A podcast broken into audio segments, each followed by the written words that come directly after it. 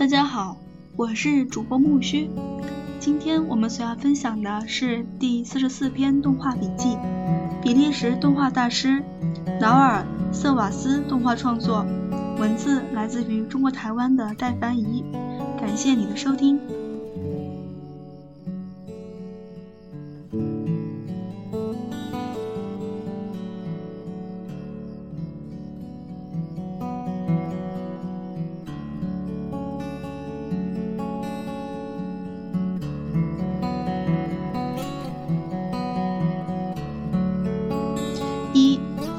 炼钢的方法，自修苦学动画。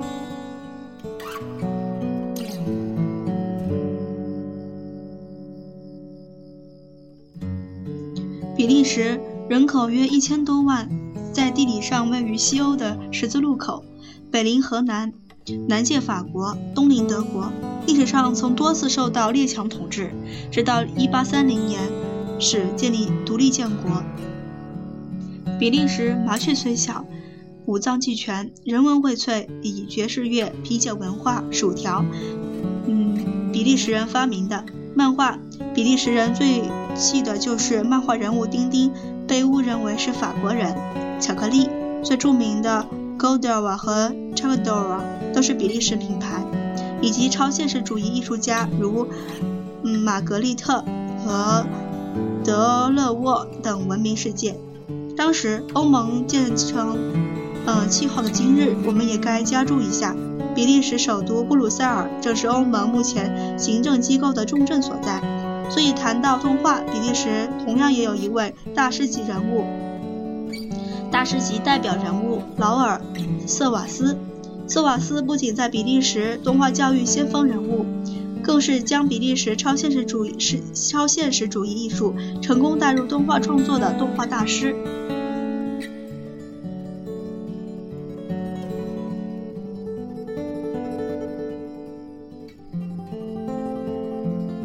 对于生长于电脑科技兴盛、网际国际信息唾手可得的世世代而言，似乎难以想象瑟瓦斯自青年时期以来艰苦的寻求理想的历程。瑟瓦斯生长于第二次世界大战前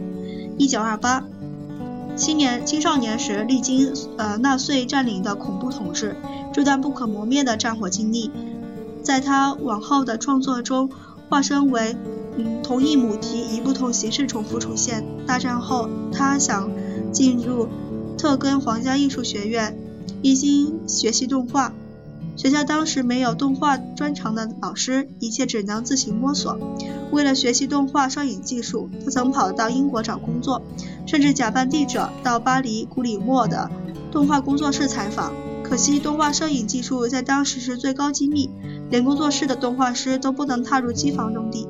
最后，他租了一台 16mm 影片播放器，一格一格播放出来，以土法炼钢的方式自修苦学。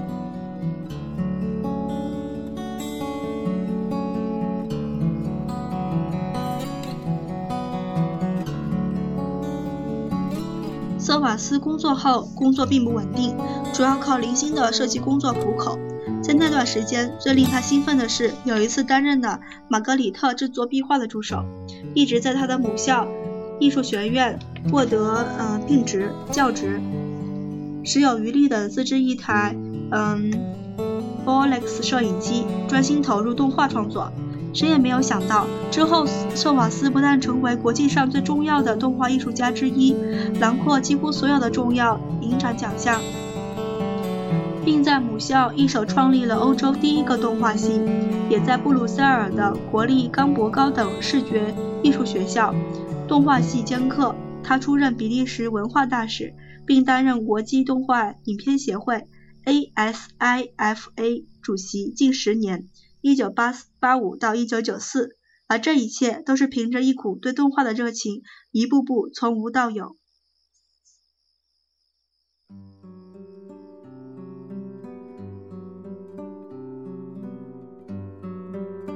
瑟瓦斯早期的作品明显的受到美国 UPA 美国联合制片公司与东欧动画风格的影响。动画史中，UPA 是一群由美国迪士尼走出的动画艺术家，他们遵从强烈的视觉设计风格与经济的制作原则，UBA 风格对于当时由装饰艺术教育出身的独立制片人青年瑟瓦斯是个很自然的走向。走调，一九六三是他第一部用三十五 mm 拍摄的动画短片，得到国内安特卫普影展大奖。片中除了角色受到意大利动画家波茨多大鼻子人物造型影响，更设计出 UPI 重视抽象装饰风格。走调是关于街头流浪音乐家在大城市闯荡的故事。从这部影片可以看到瑟瓦斯。力图突破三路平图的平面限制。他除了为角色上阴影以凸显立体感，运用1920年代前卫艺术家的拼贴手法，直接使用大量的钞票和一些车票、嗯照片、简报等实物，讽刺消费消费社会中拜金主义的现象。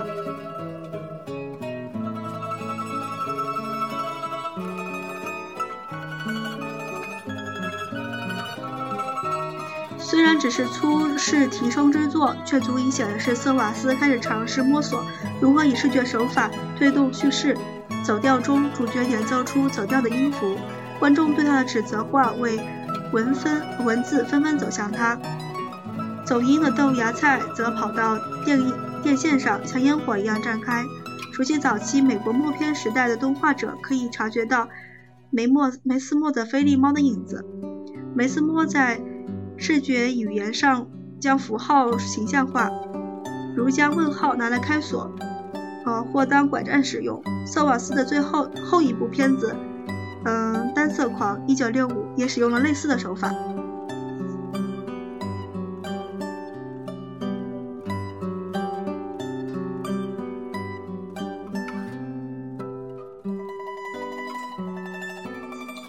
色狂这部在战后受到比利时教育部委托制作的短片，画刻画并讽刺了导演亲身经历过的纳粹时代的白色恐怖。片中的世界被刻意维持为单一色调，一群由长相完全相同的人组成的警察警察部队，专门呼着行军的口令，四处去消灭色彩彩色。警察部队拿着手管似的工具，对着任何有颜色的对象发射长长的虚线，或抵消，或抓取。单色狂在风格上延续了走调的风格，较特别的是使用木头纹理的厚纸板，嗯，寸垫于背景涂层，为平板的赛璐璐，嗯，增添质感，让人印象深刻。单色狂的，嗯，主题与其他相同的视觉幽默手法，五年后再出再现出，呃，出现于说还是不说，一九七零。只是在第二次世界大战结束多年后的西欧社会，纳粹的角色改为资本主义社会的消费生活专制所取代。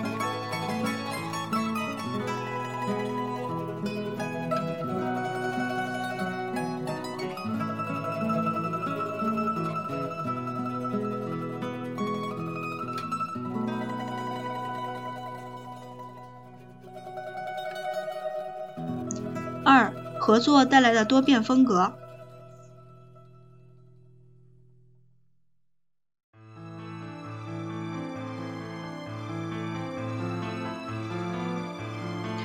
在往后的发展中，呃，瑟瓦斯先是确立了以叙事为中心的动画制作取向，强调由故事趣旨来决定美术风格。基于这个信念，瑟瓦斯因而有别于大部分独立制作的动画短片导演。由自行包办美术风格与背景的方式，转而开始积极地寻求与其他艺术家合作。影片风格多变就成为他的特色。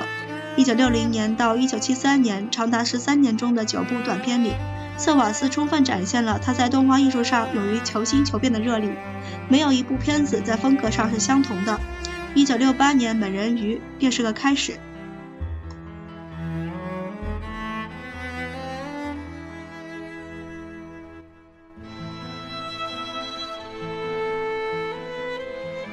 片名 “Serenade” 这个词本身除了指神话故事的美人鱼，也有警笛声之意。警笛声不但是影片在开头时唯一的声响，更是讽刺码头上出现的美人鱼无法被世人理解。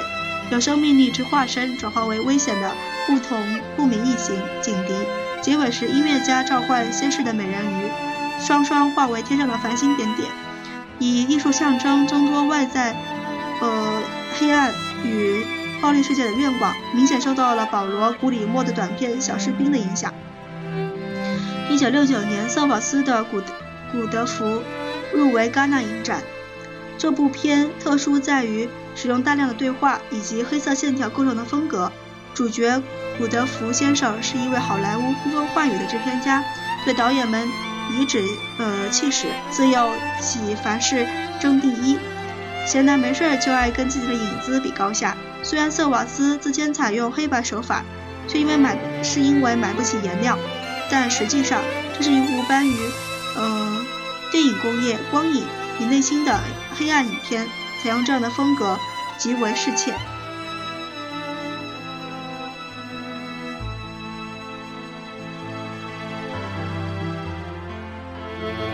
两年后，另一部采用诙谐色调为主的影片，同时也获得戛纳影展嗯审评特别奖的短片《特别任务 X 杠七十》一九七二。片中邀请了艺术学院里瑟瓦斯极为欣赏的学生安普，为竹壳新版画的方式制作背景。此一反越战的科幻影片中，一个名为类比如嗯嗯暗指河南比利时卡森堡三小国的 Bannernos 的小国家，误遭神经毒气攻击，受害者会长嗯会长出翅膀在天上飞。本片被视为库布里克名片《奇爱博士》1964科幻动画短片版，有着一触即发的战争气氛和大量的军事谈话做旁白。虽然动作有限，但人物的绘制则以传统的赛璐罗嗯描线上色之后，再逐格以油性黑蜡笔覆盖制作而成，阴森的效果十分卓著。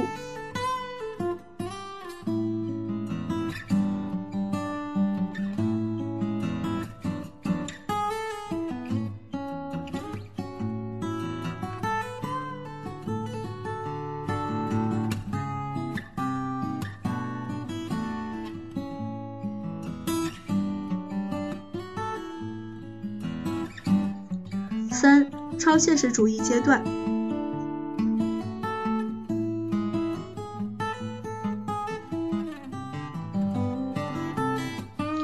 飞天铁马，一九七三后，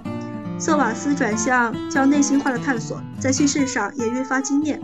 飞天铁马美术风格采用了比利时超现实主义艺术家德勒沃的画风，片中大量的摄影机镜头推进和推远的运动与打铁的声效。音效搭配简洁有力地诉说了一个有关孤独的老铁匠执迷于打铁造嗯铁马的故事。自《阴人》一九七四七九这一部极富诗意与超现实梦境的杰作之后，瑟瓦斯开始实验与真人结合动画的基础。男主角在街头救了一只以希腊神话中雌雄同体的鹰人回家，鹰人无法厌足的食欲将男主角逼到绝境，两人生活在一个屋檐之下，却没有任何沟通的可能，充满了说不出口的压抑与暴力的气氛。超现实主义风格的成立关键就是深刻的写实功底，将人物与时空错误制，拥有于真实与虚幻之间的透明界限，唤起潜意识的力量，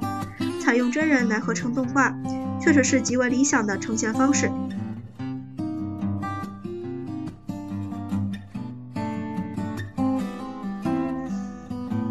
谈到技术上的求新求变，与瑟瓦斯电脑科技兴起之间之前坚定的追寻历程，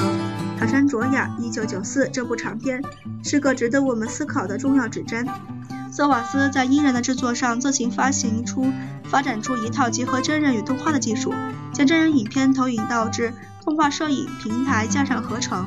在二十世二十一世纪南路合成与电影特效当道的今日，这个方法看来或许原始，但其原理是相通的，只是太慢太辛苦。《鹰人》之后，瑟瓦斯又发出另一种自命为瑟瓦斯影像的技术，将拍好的真人影片一个个转为。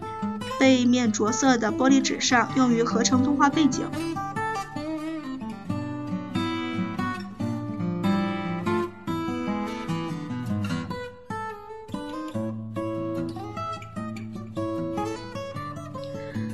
卡山卓彦的影片风格采用了比利时超现实主义艺术家德勒沃画作中许多强烈的建筑透视表现与火车站的情景。该片也结合了之前创作的《飞天铁马》（1973） 所发展出来的亚克力图厚涂的方法。虽然瑟瓦斯最初的想法是要好好运用瑟瓦斯影像技巧，但塔山卓亚的制作是场噩梦，长达十五年的漫长制作时间，历经了无数次的剧本改写、复杂的团队协调和昂贵的长篇制作过程。更比利时数字革命时期已经成熟，投资者开始要求改用电脑特效制作。瑟瓦斯的影像的理想最终落得只用在背景制作上，影片始终无法完成。公司方面最后自行决定加入一些真人影片呃段落，不顾瑟瓦斯的意见。无论如何，尽管褒贬参半，这部片还是获得了许多支持。直到1998年，动画片《夜蝶》才实现了瑟瓦斯在塔山卓亚制作上的未完之梦。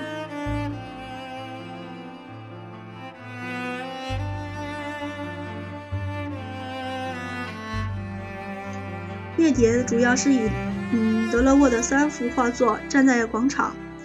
《夜间车站》《夜间晚晚间车站》出发，作为向大师致敬的影片。故事描写两名裸胸的女子在深夜的小火车站候车，经历一场梦境般的美好舞会，直到一名专门搜集蝴蝶标本的男子出现，观众才跳出车站的舞会梦境，来到德勒沃的画作面前。夜蝶充分运用了嗯德勒沃作品中常出现的裸女与火车站两种意象，让人有种嗯身处超现实画境又惊觉于南柯一梦之感。瑟瓦斯身为动画短片艺术家，给我们的启发就是如何让动画以视觉风格与电影语言贯成经验的叙事体。纵观瑟瓦斯长达四十余年的创作历程，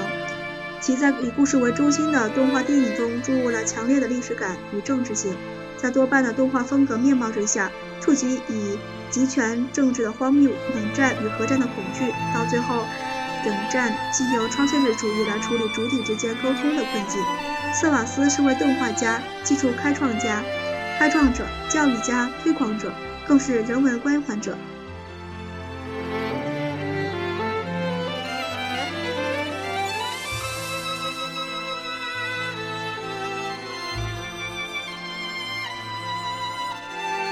四十四篇动画笔记，比利时动画大师劳尔·瑟瓦森动画创作就分享到这了。下一期我们所要期待的是第四十五篇动画笔记，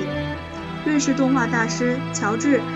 茨威兹贝尔动画创作，文字来自于中国台湾的戴凡怡。感谢你的收听，我们下期再见，谢谢。